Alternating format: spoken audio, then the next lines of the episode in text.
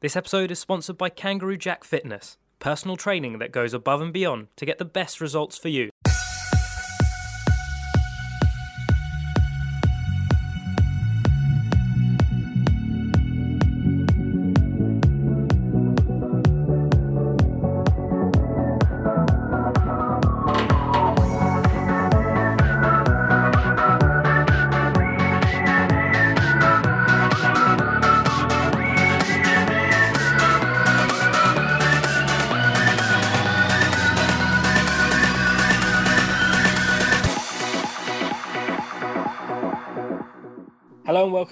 Episode of the Game Time podcast. It's the international break, which some members have took more seriously than others. Tom's off to New York.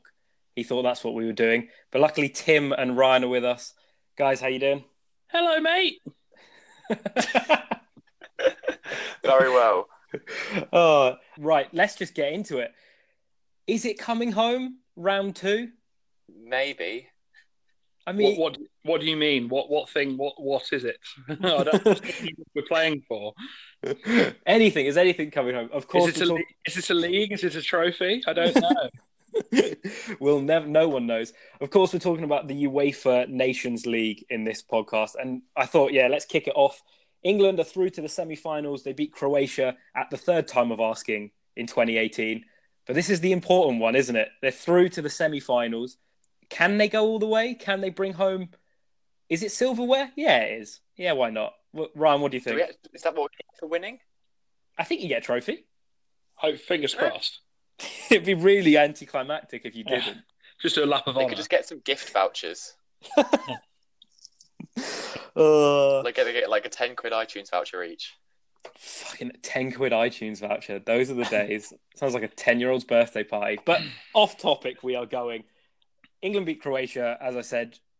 A good game and, and one that showed the steely determination that this England side has developed under Gareth Southgate. No, Ryan? Yeah, definitely. Um, I was very very impressed by the way they sort of like um, the the changes he made and sort of like the the way they sort of seemed to step up even even after it got went to one all. There was a point where I was I remember I was shouting at the telly because it looked like Lingard was going to go off and uh, celebrate, and I was like, no, just get the ball. We need another goal. and he looked like and I thought like, no, you can't waste thirty seconds milly rocking in the corner.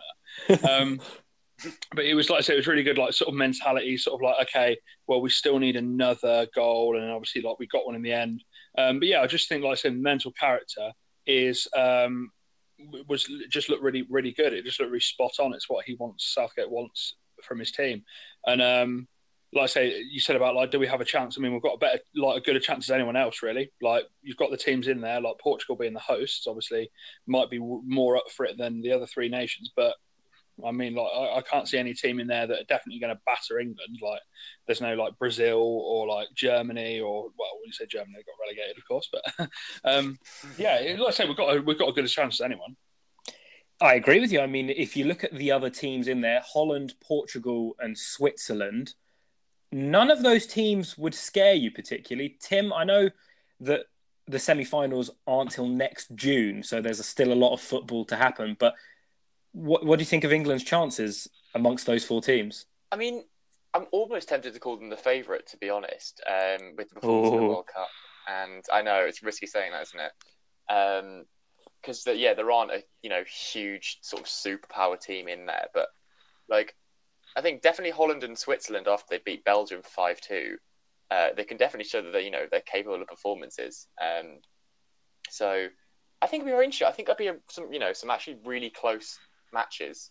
Um, and I think it's one of those ones that literally could go either way. It just depends on who, you know, who, who turns up on the day and sort of improvements the team make in the sort of seven months up until the fi- uh, the semi-finals and final. I think one thing that I learned from the UEFA Nations League is that no matter who he coaches, Roberto Martinez cannot organise a defence for love nor money. Very accurate. The, very the accurate. man doesn't matter if you give him Antolin Alcaraz or if you give him Vincent Kompany, that team will still just ship goals for fun. Um, you mentioned the the Switzerland five two. They came out after going two 0 down to Thorgan Hazard, which I thought was brilliant. Portugal in the end eased in a group that that could have been a lot more competitive, but Poland were the first team to be relegated, and Italy couldn't score any goals pretty much. So so they just lounged around in second. What and a shock! I'm so surprised. And then Holland left it so so late, but oh, it was it was brilliant to watch, and and that brings me on to the point. You know what? For everything that went on before the UEFA Nations League, I think it's been really successful, especially when you look at how Holland Germany ended last night. Yeah, I, I feel like that was a big one for Holland. Like I say, the um, usually the traditional answer to whenever you speak to sort of a German football fan or, or someone that likes football in Germany, they always say like, "Who is the team you always want to beat the most?" It's always the Dutch. They have such mm. bigger beef than with each other than like with we think England v Germany is a big deal. It's nothing on Germany v Holland. So for them to sort of turn up, like I said, with a two goal two goal lead Germany, and then to sort of let a two goal lead slip to let the Dutch qualify for the finals, that would be equally celebrated in Amsterdam, and it would as it would be absolutely just sort of like hated in Munich. It's, it's, it's really sort of like a real big deal. And like I say, it's a, it's a huge result for, for the Netherlands. Oh, absolutely massive result, especially when the fact that they came from 2 0 down. And you know what? Virgil van Dijk, there's been talks that he's, Chris Sutton talks in general, that he's the third best player in the world. Surely right now he's up there with some of the best central defenders in the world because not only can he defend, but he seems to come up with some very important goals. Tim, what, what do you make of this new look Holland side under Koeman? I mean, it's weird, isn't it? Like, it's weird. They've got Ryan Babel starting in their first eleven. Like, yeah, but then they've also got like they've got you know it's really promising when they've got players like Van Dijk and De Ligt starting at centre back and Depay playing really well. Frenkie De Jong is uh, you know starting as well. He's only twenty one. He's having a great season like there's definitely promise there. They just seem to have like half a team that you know could go on to do really well, and then sort of they just filled in the gaps with like paper mache. Um, you are completely right, though. They do have promise there. He actually scored against Germany. Yeah, there's you know very nice. I, couldn't, I couldn't help it. I'm sorry, Tim. Carry on. Um, I'm disappointed. No, like I say, they've got some really, you know, they've got some standout standout players, but um, I don't know. I think now's a very testing time for them. And I think, you know, if they could go on to win the Nations League and, you know, kick on and start players start developing even more, that's great. Or it could just sort of filter out and they just become a, you know, oversight like they have been for the last, well, eight years, basically. Um, it's very testing times for the Dutch. Yeah, I mean, they did make it to a World Cup final in 2010, so they, they've not they've dropped off a bit maybe the last few years. Maybe it's that's a little bit. I, that, yeah, that's maybe I mean. a little aggressive. They, they got to such heights and then they haven't really done a huge amount since. But you know, again, this this could be their resurgence. I would, I'd also argue though that they did also get to the semis at the World Cup in 2014. Like, it's not that hmm. bad. I mean, like um, I, know, I know they failed to qualify for the last two tournaments, which is fair enough. And like um, obviously, sort of that was taken with a bit of a sort of uh, dismay in Holland from from I remember sort of when I was watching the highlights and everyone was saying like they couldn't believe they'd not qualify for either tournament. But you said about like Ryan Babel and say like obviously he's maybe had a bit of a an interesting reputation from his time at Liverpool. But um, I am actually quite glad that Koeman is, seems to be like picking players on form rather than just saying like, mm. "Oh, I'm not going to consider you because you're 30 plus or you're playing in the Turkish league." That does show. It, feels like he's showing the same attitude as Southgate, and it feels like that that attitude in terms of whether it is picking players because of form, like for example, you've got like people like Sancho for England, or, or like Babel for uh, the Netherlands. It's it seems that that's the right attitude to go about international football, and it's it's glad to see. I'm glad to see two managers seeming like seemingly having some good successes, like using that sort of method there used to be a real issue in the Dutch squad with egos. It was like well known in the media that even during that run to the the final of the World Cup in South Africa and then the semi-finals, there there always was an ego that threatened to destabilize that Netherlands team. And I think you're spot on with the fact that now that he's picking players on form, I don't think there are bad egos in that team now. When you you had the likes of, I, I, I can't really pick players because I I didn't know who the egos were. But when you have the likes of Van Persie, Sneijder, Robben, all of those big game players who probably all want to be the center of attention, it probably shifts the focus a bit. So that's probably why they've gone through a rebuilding stage now, a bit like a bit like England have. They've gone through a rebuilding stage. They don't rely so much on your Gerrards, your Lampards, your big names. Now they just play who's in form, and they seem to be getting results, and that seems to be working quite well for both of those countries. Bringing it back to England slightly, it was a really, really good performance against Croatia. Harry Kane scored. I didn't realise that was his first goal since he scored against Colombia in the World Cup. Do you think now that shows that it's not just a one man team? Harry Kane doesn't have to perform all the time for England. Maybe as a Spurs fan, Ryan, you've probably got more more of an idea. Is it better that he doesn't have to be the lone man? Yeah, I feel like you see you see that in when he plays for Spurs and England. Um, like that that game against Spain when he sort of was responsible for partly setting up sort of two, well two sort of three of the goals and he was sort of playing almost like as a sort of defensive forward and mm. um, and he sort of was allowing Sterling and Rashford to run on past him he sort of he can set goals up as well as well as actually just scoring them himself so yeah like I say I, I've seen him do that for a few years now but it's good to see like other Southgate's cottoned onto it and think oh yeah he he can score goals but also he can also set up like teammates as well which is good he is a complete centre forward. I think it was was it Zidane who said he's like the most complete centre forward in world football at the moment, and and he's proven that with um with a really good finish as well. I mentioned teams having to go through transition. Is that what we think is going to have to happen with Germany over the next few years? They did not have a very good 2018 whatsoever, and the UEFA Nations League basically was the shit cherry on the very shit cake for them. Tim, what do you think? What do you think going forward for them? I honestly don't know. I mean, we saw Germany get relegated. It's the first time uh, they've had a minus goal difference in a calendar year in 62 years. Jesus like, Christ. It's mental. Um, I, I don't know what's gone wrong for them because they've still got, well, before the World Cup, you said they still had a load of decent players, uh, a good manager. Nothing really seemed to change, and they just sort of faltered. Um, and now they've been relegated from the Nations League as well. So it's not like even it was a one-off sort of thing. Like they were in just bad form for a month or something. Like they're genuinely just not playing well. Um, they've got young players in there. I don't know.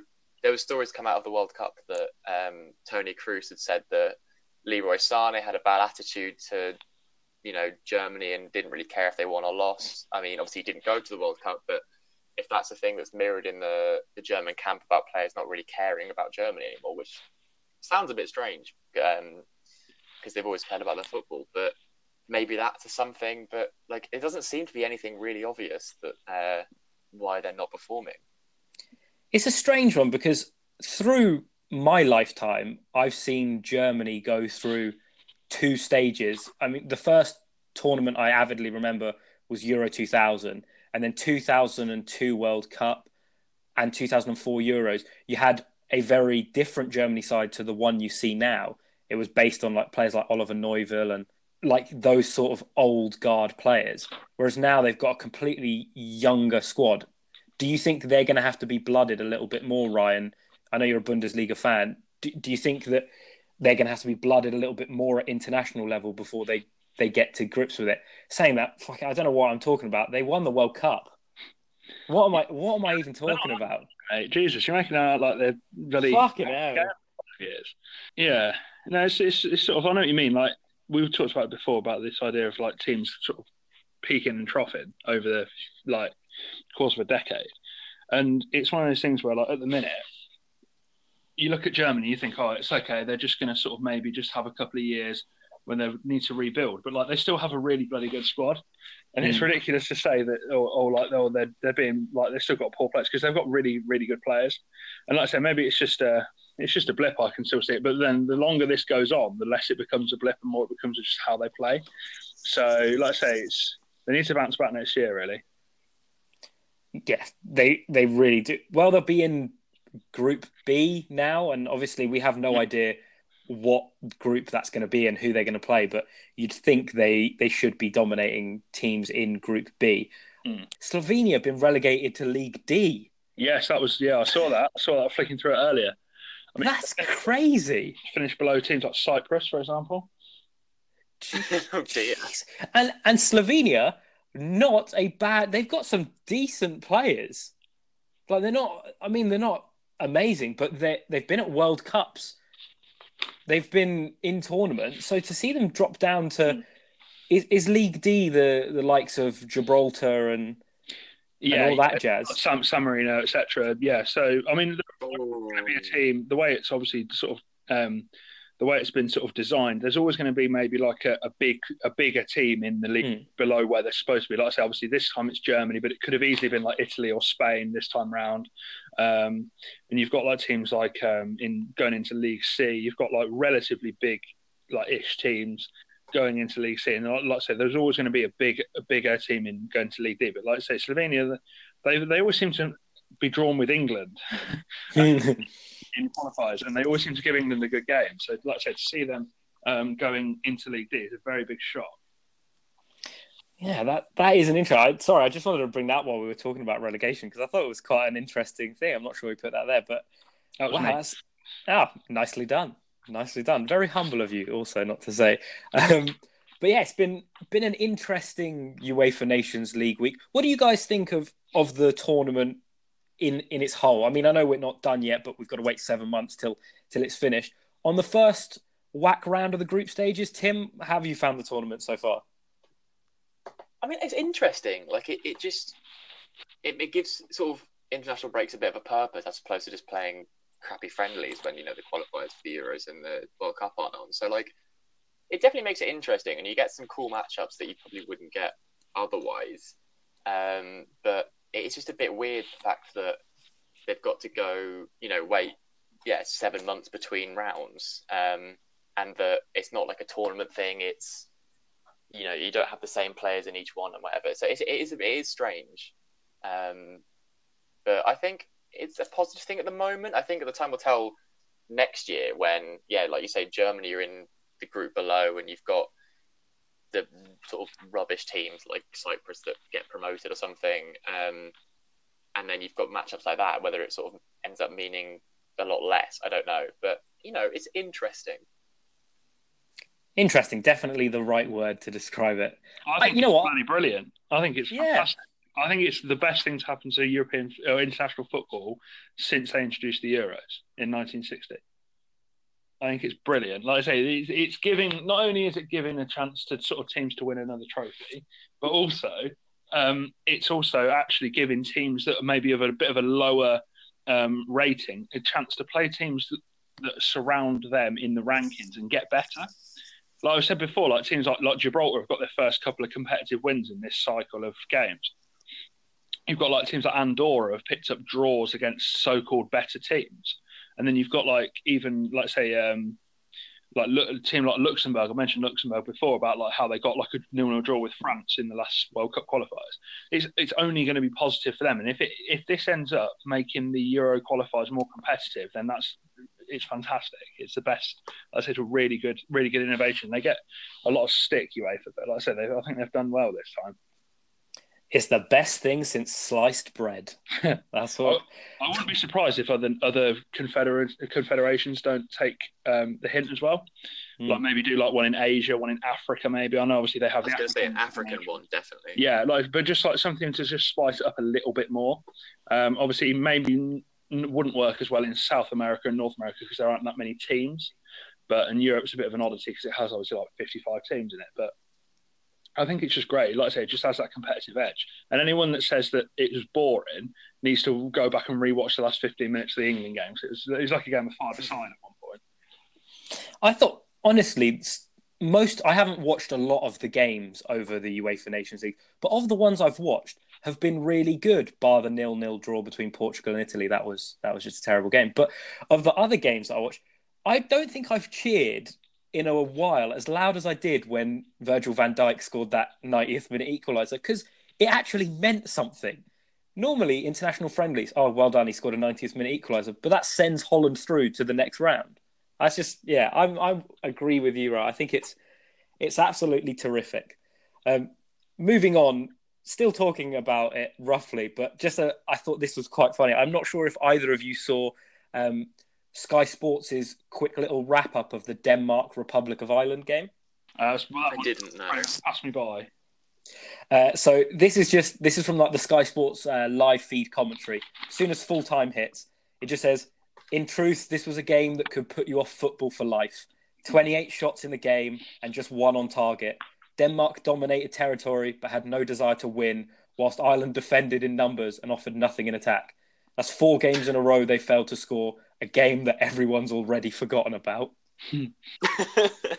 I just thought I was of all the the the amazing games that, that happened that evening with the with Germany Luke dropping a two goal lead and and goals going in across. I just thought that was a nice like stark reminder that some games are just terrible hmm. and that's fine. The, the problem isn't? I mean, You see the team that Martin O'Neill put out. Uh, I I caught the team lineup at the beginning and it was it was not fun. It was so it was like seven defenders and then two wingers up front. It's like you've got no intention of going there. and winning the game. Like you, you you're, playing a different sport. Like, it- he he seems like hell bent on playing Cyrus Christie as a centre midfielder, and I'm almost 100 percent certain he plays right back for Fulham. yeah, right, right, right back or centre back at an absolute push. Yeah, but like, there is a serious point to be made in this. In like insofar as uh, that, if you look at it, obviously that game was, to all intents and purposes, was a dead rubber. Denmark had already won the league, and the Republic of Ireland had already been relegated. And Martin O'Neill is still playing seven defenders, and it's like, fuck's sake, like, there's no point in wasting your time in just playing foot, like defensive football. And like I say, if you compare that to the Wales uh, Denmark game on Friday night, which was bloody brilliant, and if you saw that, like the um, especially Denmark's first goal was really, really well worked. And like I say, it was a complete sort of like opposite of that the Republic of Ireland game last night. It was it was, just a joke, really. Yeah, you know what?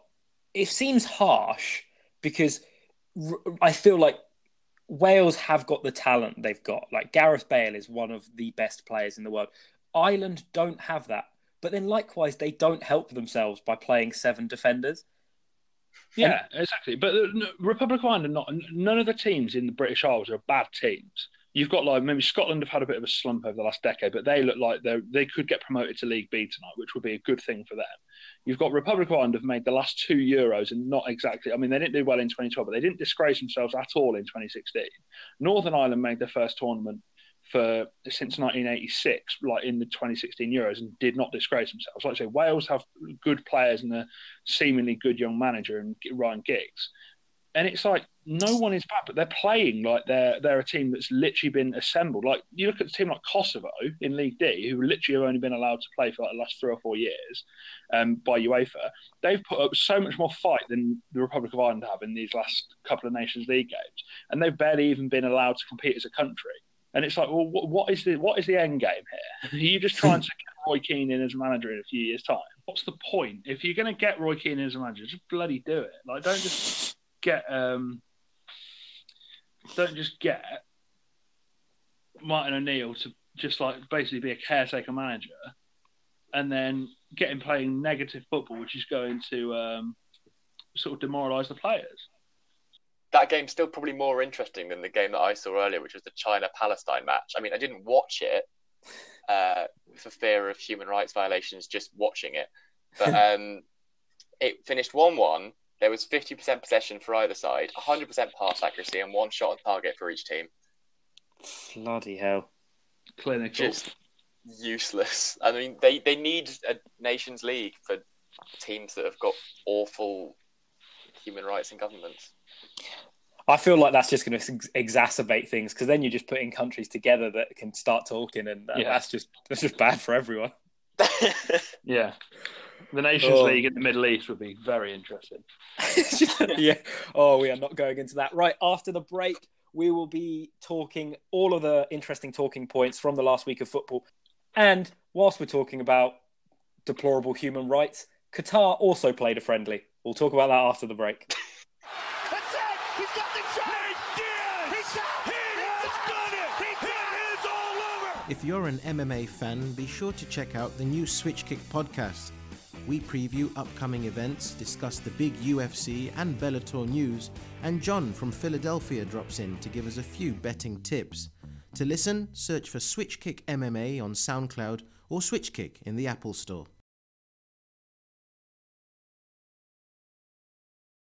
All right, welcome back from the break. As I said, we'll be finishing off with talking points, but Qatar played a game, and you know what? They drew two all with Iceland, which I think is a very fair result regarding everything that's been said about Qatar and hosting this World Cup. They've not done themselves a disservice by drawing two two with Iceland. Tim, do you That's think solid result.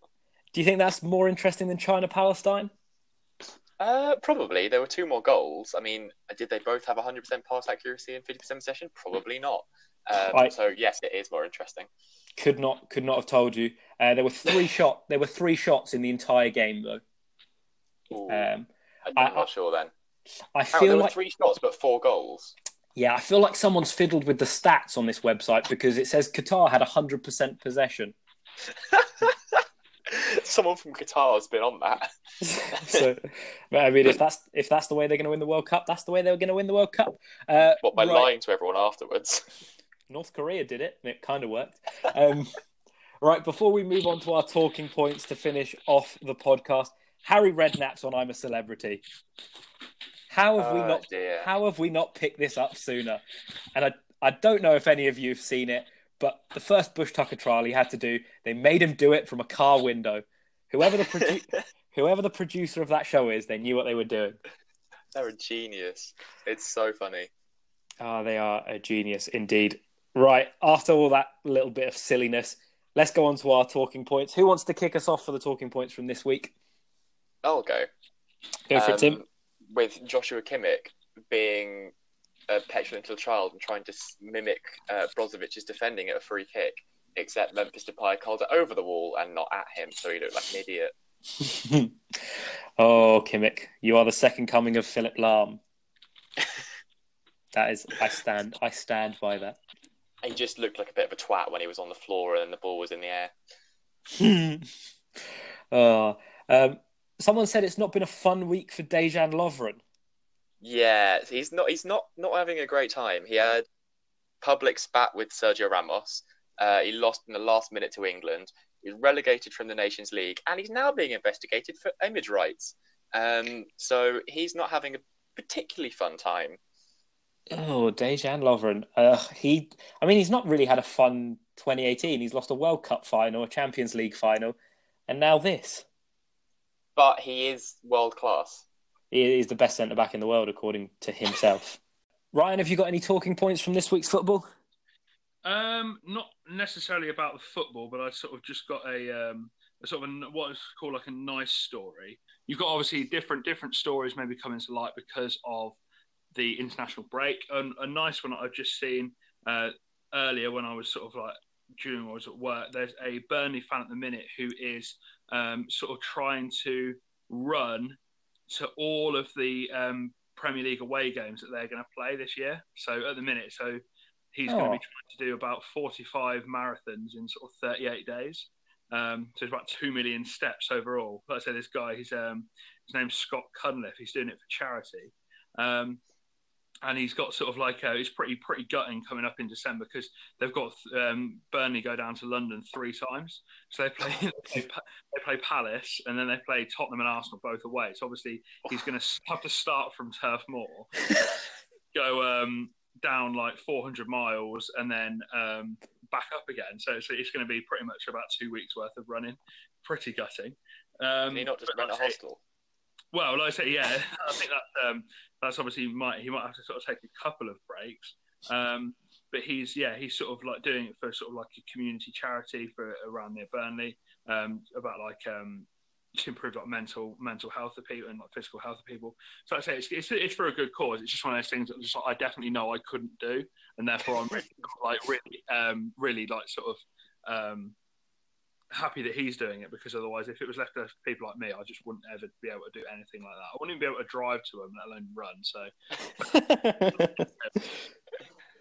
oh, that's that's really nice. That is, It I. Yeah, it just it just caught me earlier, and I was like, oh, like, I was just flicking through um, like the internet and stuff, and I thought oh, that's really nice. Like I say, especially with with the international break, maybe these sort of stories can become a bit more prominent because like there's times like obviously not just talking about the Premiership all the time, and it like I say, it's just a nice little story, and like I say, all the money goes to a good cause, so that's always nice.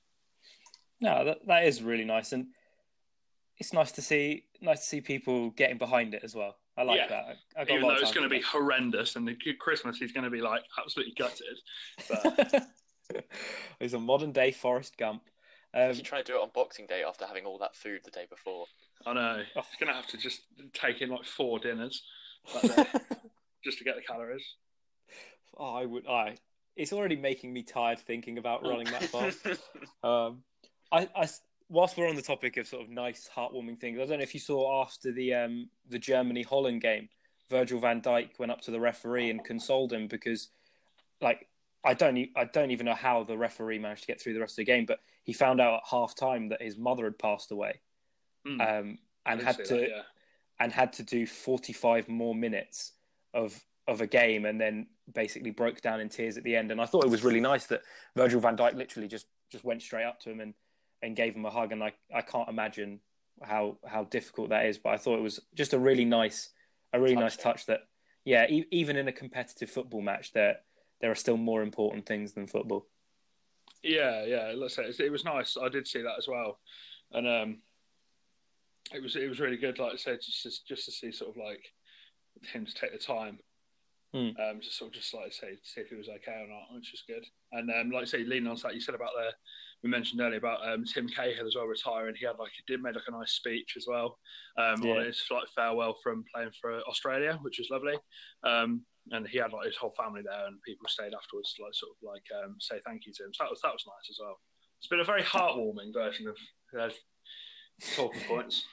Yeah, it has, and you know what? I I've enjoyed the heartwarming end to this. Tim Cahill is an absolute legend. He he scored some great goals, and this is not to be offensive towards Tim, but his bicycle kick against Chelsea is possibly one of the best goals I've seen him ever score. So, a nice a nice way to end the podcast. And he's only five foot nine.